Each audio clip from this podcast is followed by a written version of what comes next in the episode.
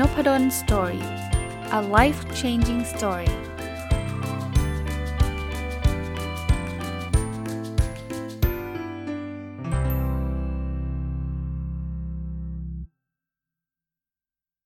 สวัสดีครับ ยินดีต้อนรับเข้าสู่นพดล Story พอดแคสต์นะครับ วันนี้หยิบเอาหนังสือที่ชื่อว่างานที่ใช่หาง่ายกว่าที่คิดนะครับ เขียนโดยคุณอนนทวงศ์มรึกพิทักษ์นะครับ ซึ่งผมเรียกสั้นๆว่าคุณรุตนะ ต้องบอกว่าผมโชคดีที่ได้รู้จักคุณรุตตั้งแต่โหนานมาพอสมควรแล้วเราเคยเจอกันในงานพูดเกี่ยวกับ OKR นะครับ ถ้าผมจำไม่ผิดคือขึ้นเวทีเดียวกันนะครับ คุณรุตก็เป็น practitioner ที่ทำงานที่วงใน ตอนนี้ก็อยู่กับ Line Man วงในนะครับมานานแล้วนะครับ แล้วก็วงในก็เป็นหนึ่งในองค์กรที่ใช้ OKR มาเนิ่นนานเลยนะครับ ก็วันวันที่ผมเจอคุณรุตครั้งแรกเนี่ยก็ อย่างที่บอกนะขึ้นเวทีเดียวกัน ก็ได้แลกเปลี่ยนพูดคุย แล้วหลังจากนั้นก็เป็นเพื่อนกันใน Facebook นะครับ คุณรุตก็นอกจากเรื่อง OKR แล้วซึ่งซึ่งตอนหลังผมก็เชิญคุณรุตมาสอนที่ธรรมศาสตร์ด้วย มาช่วยมาเป็น guest speaker มาเป็นคนที่จะมาเล่าวิธีการใช้ OKR สำเร็จเยอะแยะเนี่ยอีกบทบาทหนึ่งของคุณรุตคือคุณรุตเขียนบล็อกทุกวันนะครับ อันนี้ผมนับถืออความ สม่ำเสมอ ความมีวินัยของคุณรุตมากๆนะการเขียนบทความทุกวันเนี่ยยอมรับกับตัวเองเลยว่าไม่ง่าย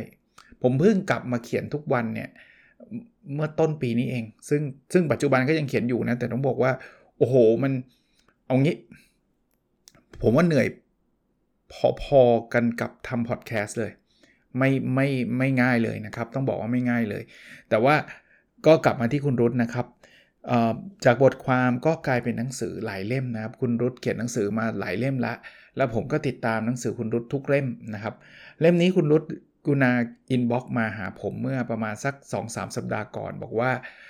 ผมมีหนังสือเล่มใหม่ครับ อยากส่งให้อาจารย์นะครับ ก็ขอบพระคุณคุณรุตไว้นะที่นี้เนาะได้รับหนังสือแล้วเรียบร้อย แล้วก็อ่านจบเลยทันทีนะครับ ก็ชอบนะครับต้องบอกว่าชอบ วันนี้เลย มีโอกาสอยากจะนำมารีวิวไว้ใน n o p ด d o n Story Podcast เริ่มต้นอย่างที่บอกนะ เวลาผมรีวิวก็ไม่ได้จะบอกว่าบทหนึ่งพูดอะไรบท 2 พูดอะไรแบบนั้นนะครับ ผมก็จะคงหยิบไฮไลท์ขึ้นมา แล้วก็เอามาขยายเอามาชวนคุยนะครับ เอาประสบการณ์ตัวเองใส่เข้าไปด้วยนะครับ อันนึงที่คุณรุตเขียนไว้เนี่ยคุณรุตเขียนเรื่องของการเบิร์นเอานะครับ มันมีข้อความนี้ครับ บอกว่าเราต้องรู้ว่าจังหวะชีวิตของเราเป็นยังไง กิจกรรมใดบ้างที่มีความหมาย และหากเราไม่ได้ทำเราจะรู้สึกโกรธเคืองงานประจำที่มาโยขโมยเวลาสำหรับกิจกรรมเหล่านั้นไป คือประเด็นเนี่ยคนชอบคิดว่าเบิร์นเอาเนี่ยมันคือการทำงานมากไป แต่เขาบอกว่าจริง ๆ มันไม่มันไม่ใช่นะ มีหลายคนทำงานมากก็ไม่เบิร์นเอานะแต่จริงๆเบิร์นเอามันคือกิจกรรมที่เราอยากทำอะ เช่นยกตัวอย่างเนี่ยเราอยากจะไปรับลูกที่โรงเรียนเนี่ยแต่ว่างานเนี่ยมันมาแทรก มันทำให้เราเนี่ยไม่ได้ทำกิจกรรมที่เราอยากทำเนาะเราก็เลยเริ่มหงุดหงิดโกรธเคืองงานประจำว่าชอบนัดประชุมกันอยู่ได้ ทั้งๆที่ตอนนั้นเป็นเวลาที่เราควรจะได้มีโอกาสไปรับลูกทำให้เราไม่ได้รับลูกสักสักทีเลย ต้องไปให้คนอื่นรับตลอดเลย อันนี้แหละครับที่ทำให้เรา burnout เพราะฉะนั้นลองดูดีๆนะ burnout ไม่ใช่การทำอะไรที่มันเยอะเกินไปซะทีเดียว ถ้าสิ่งนั้นมันไม่ได้ไปขัดขวางสิ่งที่เราชอบ หรือถ้าเกิดเราเราไม่เคยกัดดูดูซีรีส์จน burnout ป่ะไม่เคยนะถ้าเกิดเราชอบดูซีรีส์ใครชอบวิ่งก็ไม่เคยจะวิ่งจน burnoutหรือว่าชอบชอบดูฟุตบอลจนเบิร์นเอาเราไม่ค่อยมีแบบนั้นใช่ไหมเพราะเป็นอินเทรสเรา แต่เบิร์นเอาเนี่ยคือเราถูก ถูกงานประจำไปแทรกทำให้เราไม่ได้ไปทำกิจกรรมที่เราชอบ ลองลองดูในมุมนี้นะครับ บางทีเราดูตื้นๆว่าเราทำงานเยอะไป จริงๆ มันไปขัดขวางอะไรบางอย่างของเรามากกว่า เขาก็เลยมีข้อเสนอเนะว่าคุยกับลูกน้องให้ดีนะ เช่น เช่นในในเคสของคุณรุตเล่าเรื่อง Google ให้ฟังว่า คนนี้เขาอยากจะไปอะไรนะ ไปไปดูลูกเล่นกีฬาอะไรประมาณนี้เออเขาก็เลยบอกว่าไม่ได้หรอก สำคัญยังไงก็ต้องปล่อยคนนี้ไปดูลูกเล่นกีฬาตอนตอนเย็นพรุ่งนี้ค่อยคุยกันใหม่ ถ้ามันเป็นวันที่เขานัดกับลูกไว้แบบนี้เพราะเขาไม่ต้องการพนักงานรู้สึกแย่กับงาน ซึ่งสุดท้ายมันก็จะเป็นเป็นเรื่องของเบิร์นเอาท์นะครับมีบทหนึ่งคนชอบพูดถึงแต่ข้อดีของการทำงานที่ Google ใช่ไหมแต่ว่าคุณรุตเขียนข้อเอาเอามาจากคำตอบของคุณคนที่ถามว่า ทำงานที่ Google มีข้อเสียอะไร คุณรุตเขาก็บอกว่า เฮ้ย มันมันไม่ใช่ว่า Google ไม่ดีนะ จริงๆนะมีหลักฐานไว้ว่า คนอยากทำงานที่ Google เยอะมากนะครับเรซูเม่ส่งมา1 1ล้านฉบับต่อปีนะ แต่ว่า Google ก็มีข้อเสีย ยกตัวอย่างนะ เช่น คนเก่งเกินไป เก่งเกินไปสำหรับหน้าที่บางคนจบ Ivy League Ivy League คือ U Top ของอเมริกาเนี่ยมานั่งทำงานที่แบบมาจัดการวิดีโอว่า วิดีโอนี้ของ YouTube ซึ่ง Google เป็นเจ้าของเนี่ยนะมีคอนเทนต์เหมาะสมหรือไม่เหมาะสมอย่างเงี้ยมานั่งตอบคำถามแบบเนี้ยซึ่งคุณไม่ต้องการนักศึกษาที่จบ YouTube มาทำหรอก แต่ทำไมเขาต้องคนจบ YouTube มาทำเพราะว่าคนเข้ามามันก็ YouTube หมดแล้วอะเพราะว่ามันเข้ามาเป็นล้านคนเลือกคนเดียว 2 คนอย่างเงี้ยคือมันมัน selection มันแบบมันจะเรียกว่าอะไรนะ acceptance rate มันน้อยมากครับ อัตราการตอบรับน้อยมาก เพราะนั้นเนี่ยคนก็หัวกะทิกันทั้งนั้น เขาก็เลยบอกว่าพนักงานเก่งเกินไป แล้วก็ไม่ได้ทำในสิ่งที่ตัวเองแบบเต็มเต็มสเกลของตัวเอง ข้อเสียอีกทันไปอีกอันนะเขาบอกว่าไม่มีโอกาสได้ทำสิ่งดีๆ ให้ส่วนรวมเนาะคือเขาบอกว่าสำหรับ Google เนี่ยระบบทุกอย่างเนี่ยมันมันเกือบจะเพอร์เฟกแล้วนะครับ เพราะฉะนั้นเนี่ยเข้าไปเราก็ไม่ค่อยได้ช่วยปรับปรุงระบบอะไรมากมากมายนัก อันถัดไปคือได้โปรโมทยากอันนี้ชัดเจน คุณเจอแต่พวกอัจฉริยะทั้งนั้นเลย เพราะฉะนั้นการโปรโมทใน Google ก็ลำบาก อีกอันนึงคือเราต้องเจอกับคนที่เขาเซลล์จัด เซลล์จัดคือแบบเก่งทั้งนั้นน่ะไม่ยอมฟังใคร มีโอกาสที่จะเจอแบบนั้นนะ หรือเราจะถูกล็อกอยู่ในโลกแห่ง Google คือทุกอย่างเป็น Google หมด เขาบอกแม้กระทั่งเขียนโค้ดก็ใช้ภาษาของ Google อย่างเงี้ย เราก็จะไม่มีความกว้างนะครับ ก็น่าสนใจนะ แต่เขาคุณรุตก็บอกไม่ได้แปลว่า Google ไม่ดีนะ อีกเรื่องหนึ่งนะ คือ เราเคยคุยกันเรื่อง generalist กับ specialist ใช่ไหมอธิบาย generalist คือรู้กว้าง specialist คือรู้ลึกนะครับก็ถ้าบอกว่าเป็นแต่ก่อนเนี่ยรู้ลึกเนี่ยได้เปรียบ ไอ้พวกที่เป็นเขาชอบชอบพูดว่ารู้เป็นเป็ดเลย รู้มันไปทั่วเนี่ยไม่ได้เรื่องหรอก แต่ยุคสมัยนี้เปลี่ยนไปนะครับ หนังสือคุณรุตเขียนบอกว่าการเป็นเป็ดนั้นไม่ใช่เรื่องแย่และอาจจะมีแต้มต่อกว่า Specialist ด้วยซ้ำ สำคัญคือต้องขยันมันฝึกฝนตัวเอง โดยไม่ลืมว่าสุดท้ายแล้วเราต้องทำงานกับมนุษย์ และทำงานเพื่อเพื่อนมนุษย์ คือจริงๆเนี่ยเขาบอกว่าเรื่องไอ้ไอ้รู้ลึกเนี่ยสุดท้ายจะโดน AI แย่งงานก่อน AI อย่างเช่น AlphaGo เล่นโกเก่งมาก มันจะแย่งงานเก่งกว่าไอ้คนที่เป็นแชมป์โลกโกอีกใช่ปะแต่มันไม่สามารถที่จะมารับโทรศัพท์ได้ มันเก่งลึกเฉพาะทาง แต่เรามนุษย์เราเนี่ยเราอาจจะเก่งโกะได้ เราอาจจะเก่งทำกับข้าวด้วย แถมถ่ายรูปก็สวยด้วย เรายังไม่เห็นณปัจจุบัน AI ที่มันทำงานแบบ 10 งานได้ดีทั้งหมดอะมันจะดีเฉพาะเรื่องเฉพาะอย่างนะอีกอันนึงอันนี้ชอบนะครับ คือองค์กรเนี่ยเขาบอกว่าต้องมีคน 2 ประเภท ประเภทแรกก็เรียกซูเปอร์สตาร์นะครับ คนพวกนี้จะแบบชอบทำอะไรใหม่ๆเนาะ ทำอะไรให้ธุรกิจเติบโต อันนี้ดี แต่อีกคนประเภทหนึ่งเนี่ย คือเขาอาจจะไม่ต้องการทำอะไรใหม่ ๆ ออกนอก comfort zone กลายเป็นซูเปอร์สตาร์แบบนั้น แต่เขาทำตัวเหมือนกองกลางตัวรับอ่าใครชอบฟุตบอลเนี่ยนะ จะบอกว่ากองกลางตัวรับนี่ตัวสำคัญเลยนะ เป็นคนที่จะแบบเป็นคนที่แข็งแกร่งอะเขาเรียกว่า rock star แต่ rock star ไม่ใช่นักร้องเพลงร็อกนะร็อกที่แปลว่าหินนะ คือคนพวกนี้จะทำให้ธุรกิจดำเนินต่อไปได้ ผมชอบการเปรียบเทียบเขาว่าซูเปอร์สตาร์กับ rock star ถ้ากองหน้าที่ยิงได้เยอะๆเนี่ยดูเหมือนซูเปอร์สตาร์นะโหคนนี้เก่งมากสุดยอด แต่ทีมที่สำเร็จเนี่ยจะมี rock star เสมอ เหมือนคนที่เขาจะคอยเชื่อมโยงเกมต่างๆ คอยบงการเกมต่างๆ อาจจะไม่ได้เป็นคนยิงหรือคนจ่ายนะกองกลางตัวรับอะถ้าใครชอบฟุตบอลจะรู้เลยบอกว่าบอลจะมาถึงเขาเยอะมาก กองหน้า กองกลางฝ่ายตรงข้ามจะผ่านเข้าไปไม่ได้เลย แล้วคนนี้จะเป็นคนสร้างสรรค์ปั้นเกมขึ้นมานะครับ ก็องค์กรต้องมีทั้งซูเปอร์สตาร์และ rock star นะครับ อีกอันนะครับ คนเรานั้นสามารถพัฒนาได้อยู่เสมอ เพียงแต่ต้องมีวัฒนธรรมองค์กรที่เหมาะสม และมีคนที่คอยช่วยโค้ชเขา ให้ปิดช่องว่างระหว่างสิ่งที่เขาทำได้กับสิ่งที่เขาควรจะทำได้ อันนี้ผมว่าจริงไม่รู้จะจริงยังไงนะครับ คือเราพัฒนาได้แหละ แต่ไม่ใช่ว่า เฮ้ย คุณไปพัฒนากันเอง องค์กรต้องมีวัฒนธรรมด้วย เปิดโอกาสให้คนพัฒนาด้วย แล้วต้องมีคนคอยช่วยด้วยนะทำยังไงมีพี่เลี้ยงมีคนช่วยช่วยโค้ชแล้วเดี๋ยวคนมันก็จะเก่งขึ้นเองนะครับ อันนี้ก็เป็นบทเรียนอันนึงสำหรับคนที่ทำงานในองค์กรนะครับ อีกเรื่องนะครับคุณรุตพูดถึงเรื่องของ silent knowledge silent knowledge เนี่ยคือ การเรียนรู้ที่ไม่สามารถจะสอนได้ ไม่สามารถถ่ายทอดเป็นภาษาได้ แต่เราเรียนรู้ได้เองจากการสังเกตสีหน้าท่าทาง การคุมอารมณ์ ความตั้งใจ ความเข้มข้นในการทำงาน คือคือมันจะมี knowledge 2 ประเภทนะ knowledge ที่แบบสอนได้อะหนึ่งบวกหนึ่งเท่ากับ 2 อันนี้คุณไปเรียนแล้วคุณก็ทำได้ละ แต่ knowledge ประเภทหนึ่งเนี่ย คือคุณต้องไปนั่งแบบฝังตัว คุณต้องมีพี่เลี้ยง คุณต้องคอยสังเกตวิธีการทำงาน เขาก็บอกไม่ได้หรอก exactly ว่า เขารู้ได้ยังไงว่าเขาทำได้ยังไง แต่ว่ามันมันมันต้องเรียนเรียนรู้จากการพูดคุยสังเกตเข้าไปเป็นส่วนหนึ่งของงานแบบนั้นน่ะไอ้อย่างเงี้ยสำคัญนะครับ เพราะฉะนั้นเนี่ยบางทีการการไปเจอไปพูดคุยไปอะไรเงี้ยผมผมยกตัวอย่างทักษะของเรื่องของออจะเรียกว่าความสัมพันธ์ระหว่างบุคคลเนี่ยเป็น silent knowledge คือ1บวกหนึ่งเท่ากับ2เนี่ยเรียนที่บ้านก็ได้ แต่ไอ้ทักษะการพูดคุยเนี่ยมันต้องอยู่ตรงนั้นเนี่ยมันต้องเจอกันต่อหน้าอย่างเงี้ยมันถึงจะรู้ว่าอ๋อสำเนียงแบบนี้จังหวะแบบนี้บุคลิกแบบนี้คนชอบแฮะคือมันอธิบายยากอะนะครับอะอันนี้ก็ลองเป็นไอเดียนะครับ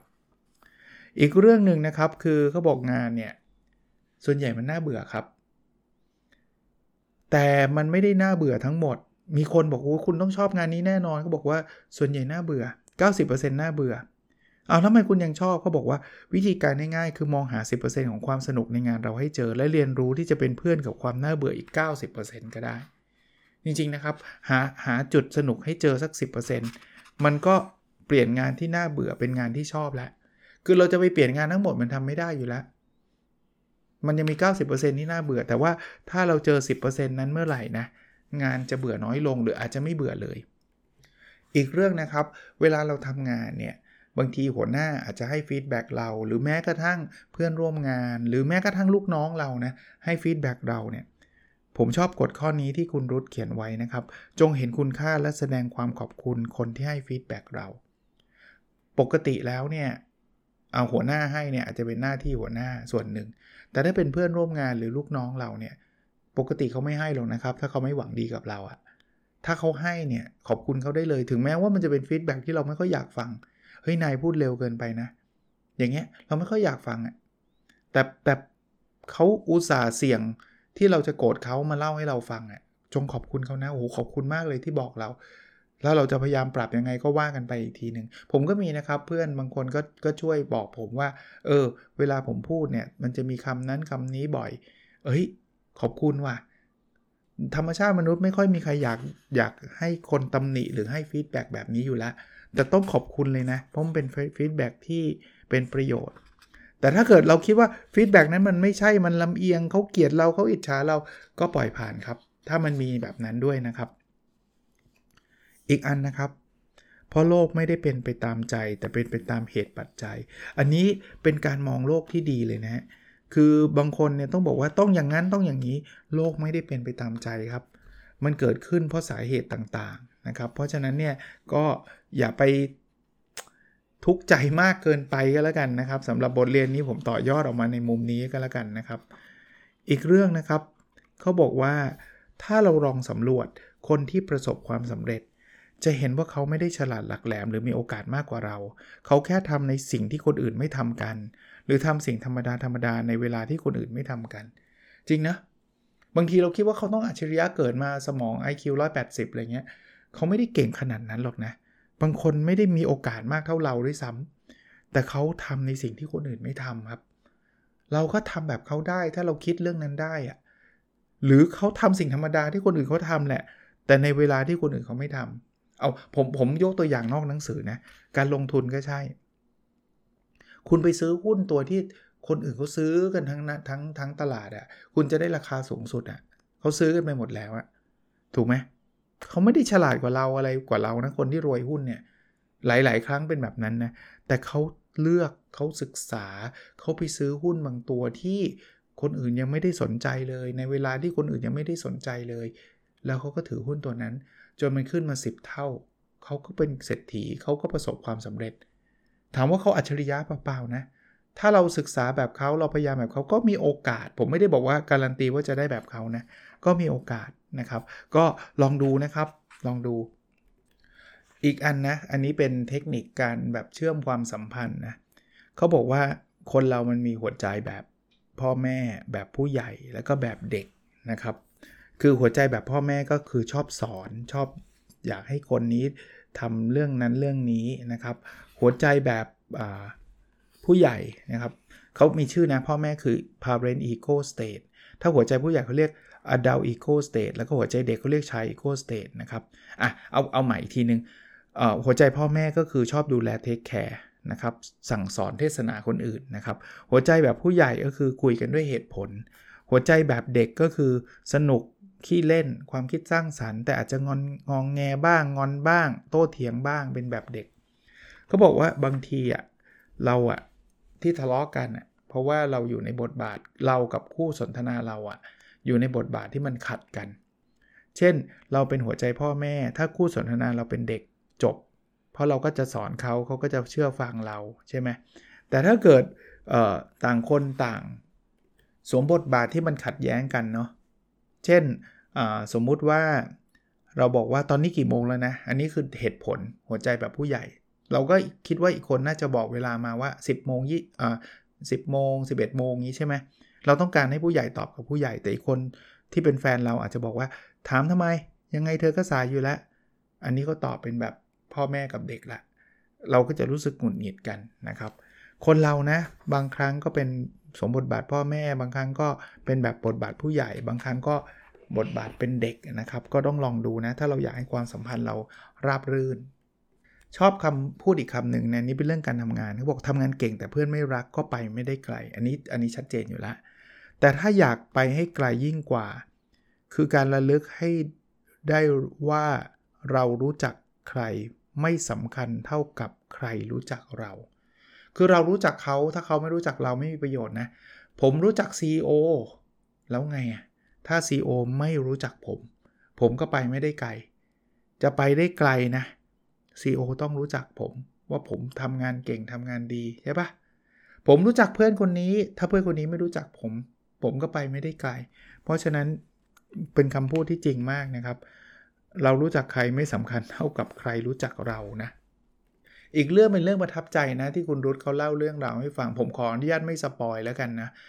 แต่ว่าเป็นเรื่องที่คุณรุตก็ประทับใจไม่รู้ลืมสำหรับ คนที่ช่วยเหลือคุณรุตนะครับ ไปอ่านหนังสือเรื่องนั้นเอง แต่ว่า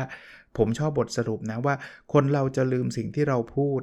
คนจะลืมสิ่งที่เราทำแต่เขาจะไม่มีวันลืมสิ่งที่เราทำให้เขารู้สึกจริงนะครับ ไม่ว่าทางบวกหรือทางลบนะ ถ้ามันเป็นความรู้สึกดีๆ อย่างที่เป็นเคสของคุณรุตเนี่ย คุณรุตจำไปจนแบบผมว่านะเพอๆคนที่ทำสิ่งนั้นให้คุณรุตอาจจะลืมไปแล้วก็ได้ ว่าเคยทำสิ่งนั้น แต่คุณรุตไม่เคยลืม เพราะมันเป็นความรู้สึกดีๆ ถามว่ามันจะแบบดีขนาดต้องแบบโหใหญ่โตมโหฬารเปล่านะ ของคุณรุตเนี่ยเคสของคุณรุตก็คือแค่ขับรถไม่รับอะลองไปอ่านเองในหนังสือนะครับ แต่ว่านั่นนั่นคือความทรงจำที่ดีนะครับ ประทับใจ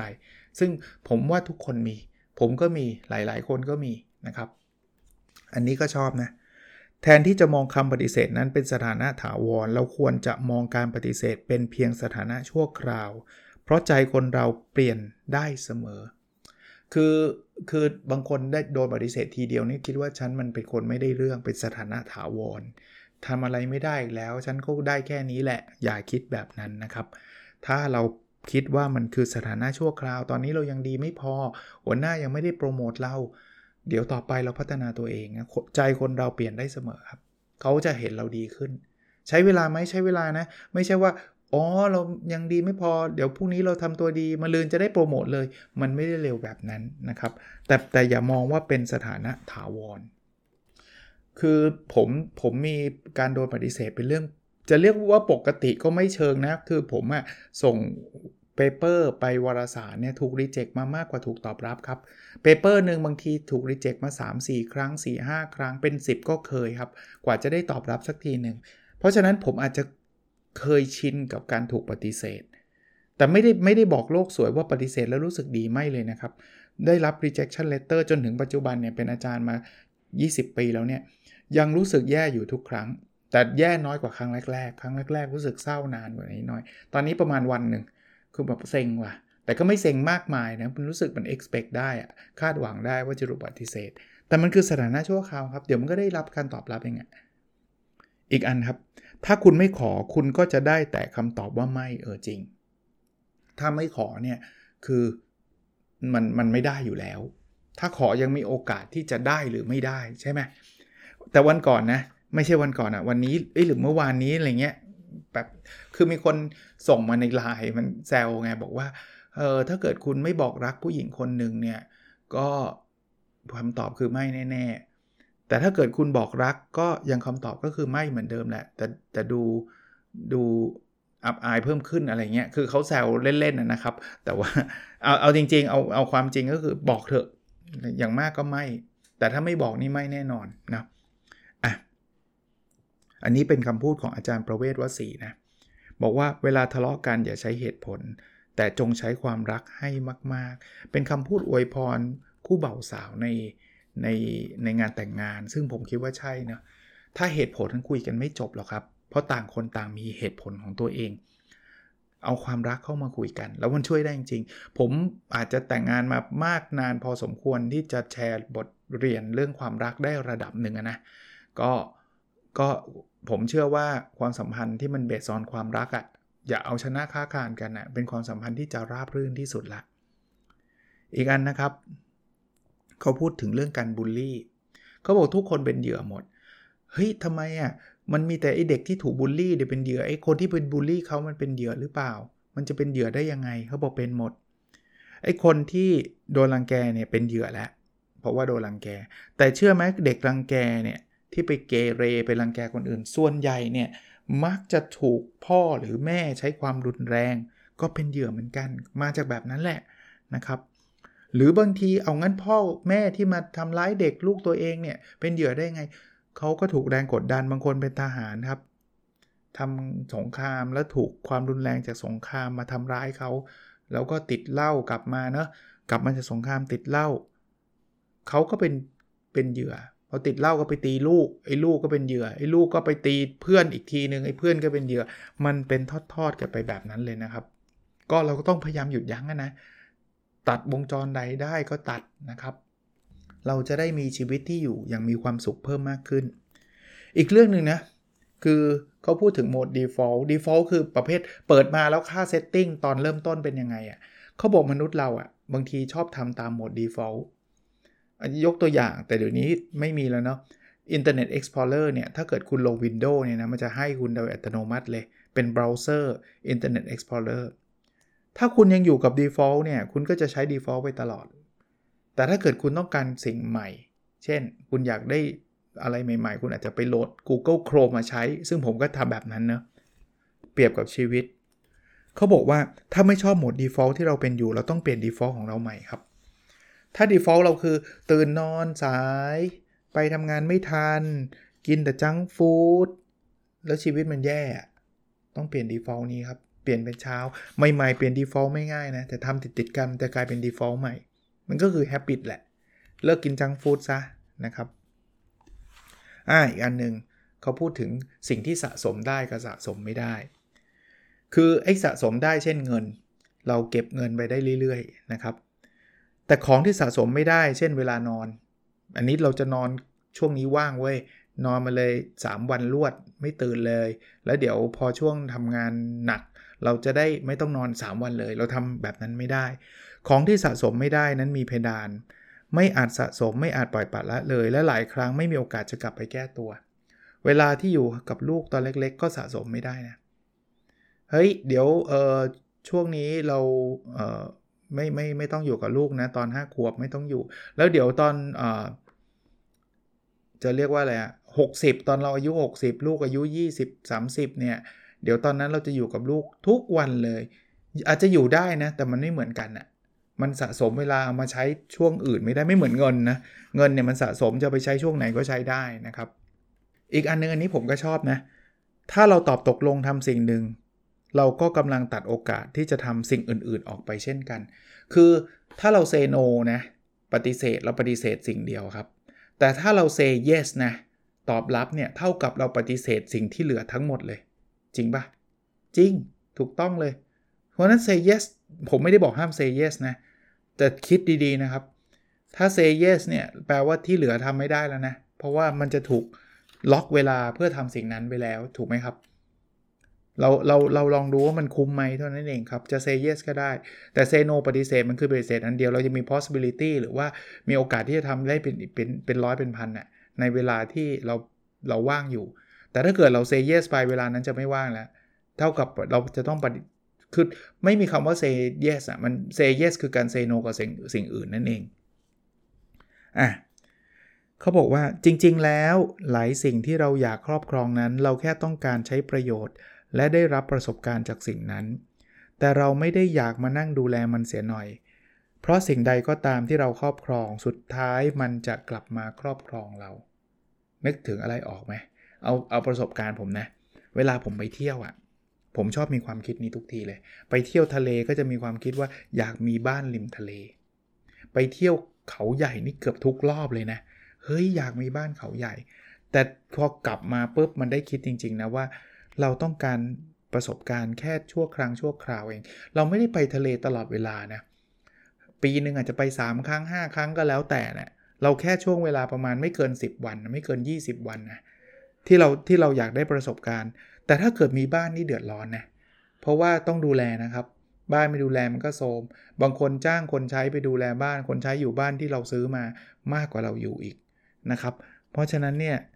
กลายเป็นสิ่งนั้นมาครอบครองเราแล้วมีต้องซ่อมต้องอะไรเยอะแยะไปหมดเลยนะครับ ลองลองพิจารณาดูดีๆกันแล้วกันนะครับ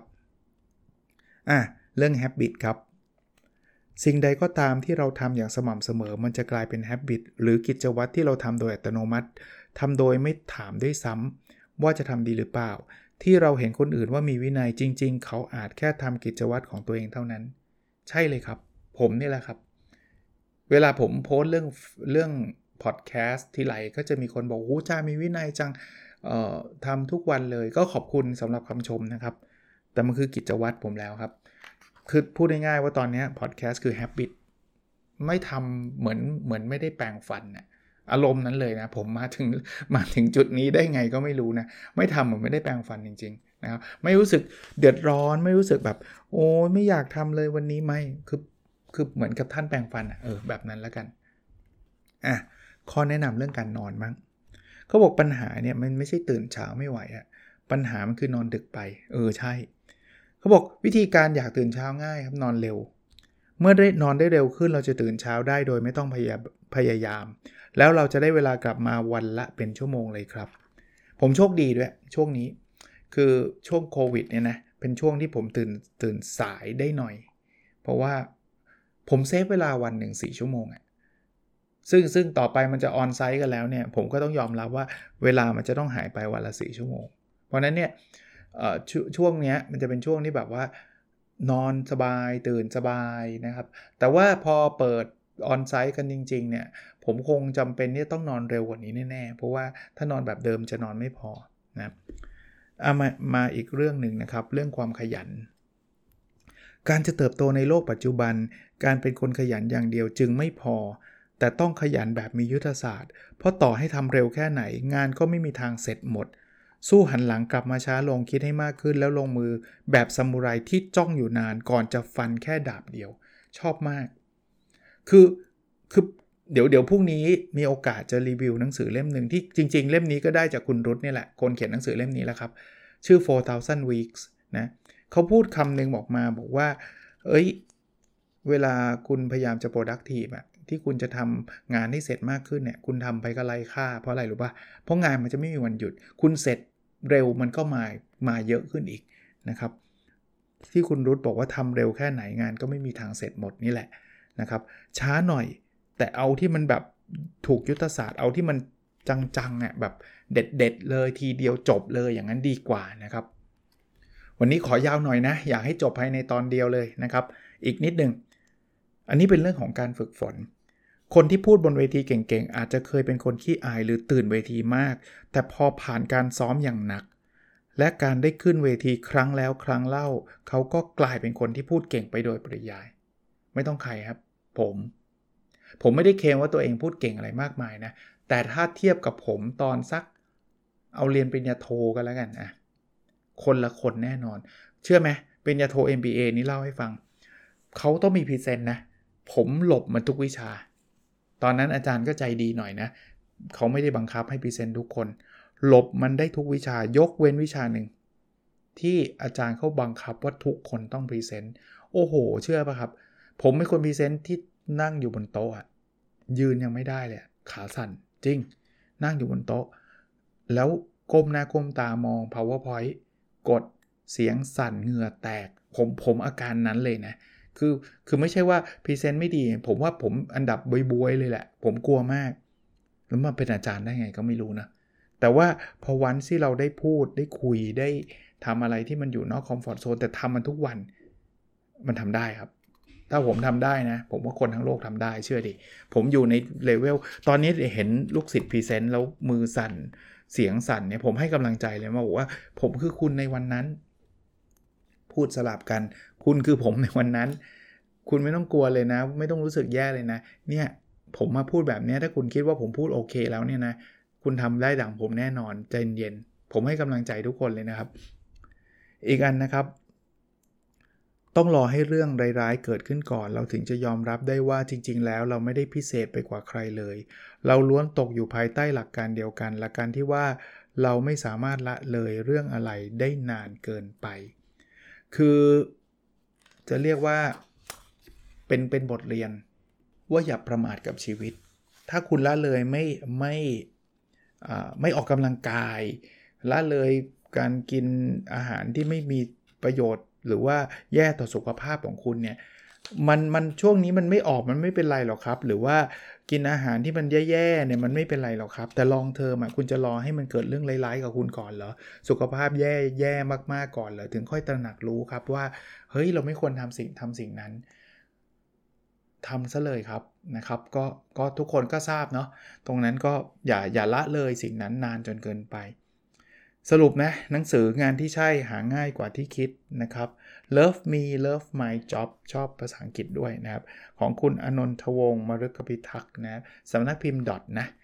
ลองไปหาซื้ออ่านนะผมไม่ได้สปอนเซอร์อะไรนะครับ คือคือหนังสือที่พูดมาเอามาเล่าทั้งหมดเนี่ยไม่ได้สปอนเซอร์ใดๆนะครับ แล้วก็บางเล่มซื้อเอง บางเล่มก็ มีคนส่งมาให้ แต่ก็ไม่ได้ทุกเล่มที่เขาส่งมาให้ ผมจะมารีวิว ผมก็ได้บอกกับทุกทุกท่านไว้ชัดเจนนะครับ เดี๋ยวท่านจะรู้สึกแย่ว่า โอ้อาจารย์รีวิว แต่บางคนทำไมบางคนส่งไม่ผมรีวิวได้ไม่หมดหรอกครับ ตอนนี้หนังสือที่ส่งมาให้เนี่ยเยอะมากมายเลยครับ แต่ว่าก็เลือกเอานะครับก็ขอบคุณนะครับ ถ้า ถ้าไม่ได้มีโอกาสได้อ่านก็อาจจะเอาไปทำบุญนะครับ ส่วนหนึ่งนะครับ ถ้ามีโอกาสได้อ่าน บางทีก็ได้มารีวิว บางทีก็อ่านแล้วรู้สึกว่าอาจจะไม่ได้อินมากนัก ก็อาจจะไม่ได้รีวิวนะครับ ซึ่งซึ่งไม่ได้แปลว่าท่านเขียนแย่หรืออะไรนะ เพราะว่าความสนใจของแต่ละคนก็อาจจะไม่เหมือนกันด้วยนะครับ โอเคครับ แล้วเราพบกันในสดถัดไปนะครับ สวัสดีครับ